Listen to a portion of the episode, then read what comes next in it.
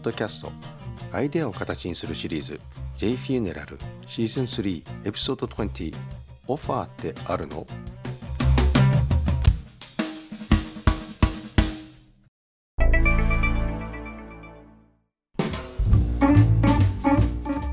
さてオファーって聞いたことがありますか？マーケティングでは当たり前のことです。これがない限り誰も動きません。広告は全て何か相手にメリットがあるように見せつけています。それは先着何名様とか特売とか新商品とか、まあ、そんなものでございます。つまり相手が商品を買ってそれでプラスになることは何かと明確にすることであります。場合によってはそれが直接的に作用するものもあれば間接的に作用するものもあります。直接的なら分かりやすいが間接的に作用するものは効果が見えにくいです。しかしそれがないことで動かないものも多くあります。例えば車を動かすのにガソリンは必要であるのは皆さん知ってますね。電気自動車以外は。しかし車を動かすにはそれだけではダメです。オイルやグリスが必要です。摩擦係数金属疲労を下げるために必要不可欠な要素です。日産リーフであろうがテスラであろうがブレーキオイルはあります。車を冷やすためのラジエーターもあります。そこにはクーラント冷却水が入っていますね。こういうものが間接的なものですね。セールスレターというのはお客にメリットを見せつけるためにあり直接的間接的に作用するものがあることを理解していただきたいです。これがオファーです。こんにちは。今のところ、日本でたった一人の葬儀早々ビジネスマーケティングポッドキャスター有限会社 YEY の和田です。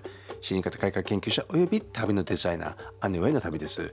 葬儀者以外に一般の人へもアイデアを形にするお手伝いのポッドキャストです。自分が商品を買う時のことを思い出していただきたいです。例えば日常生活用品であるトイレットペーパー。トイレットペーパーは何種類もメーカーから発売されていますね。匂いがあるものないもの1枚もの2枚ものまあこれシングルダブルっていうのかな。エンボス加工されているものされてないもの。30m もの 45m のもの。古紙なのかそうでないもの。吸収しやすいもの。吸水しやすいもの。ちょっといまいちなもの。肌触りがいいもの。そうでないもの。水に溶けやすいもの。普通のもの。芯があるもの。ないもの。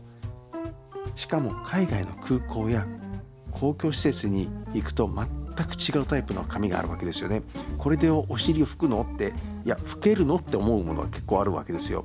マジに新聞紙の素材ちゃうかと思うのもね本当にそんなものが存在しています。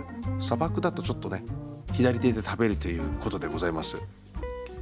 さてトイレットペーパーですらこれだけの仕様がザクッと考えただけで浮かび上がるわけですよね。車みたいなものはもっと幅広いわけです。メーカーがあなたにオファーできるのは何か。ズバリ生活必需品にはスペックなんかどうでもいいわけですよ。生活必需品においてはお買い求めやすさと価格なんです。そこをオファーしないといけないんです。うちの製品はどこのコンビニでもどこのスーパーでも入手できますっていうぐらいのね勢い。これが最大のオファーです。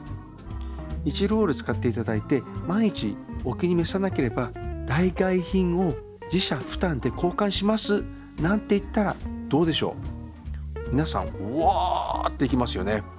つまりオファーにはいくつかあります。一つはこのような返品交換保証。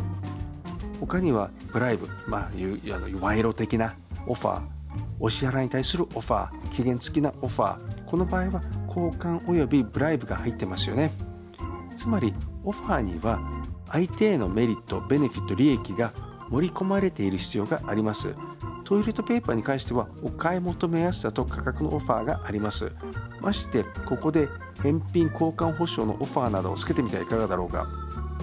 もちろん安いトイレットペーパーでは成り立たないですけどね。それなら高級トイレットペーパーを開発してそれを売り出してみたらどうかという話です。では最後に葬儀屋さんのオファーは何だろう。実は価格という人もいますが本当は空気みたいな存在でありいざとなったら頼れる人です。儀式だろうが金額のことだろうが1泊2日で大勢の親戚とのやり取り場合によっては模試の防波堤になってくれたりします。相談役にもなってくれたりします。しかしその存在は空気みたいにしているのかいないのかと大違いの役割です。つまり安心感が最大のオファーではなかろうか。今日の話は商品を販売するに至ってのオファーについてでした最後までお聴きくださりありがとうございました。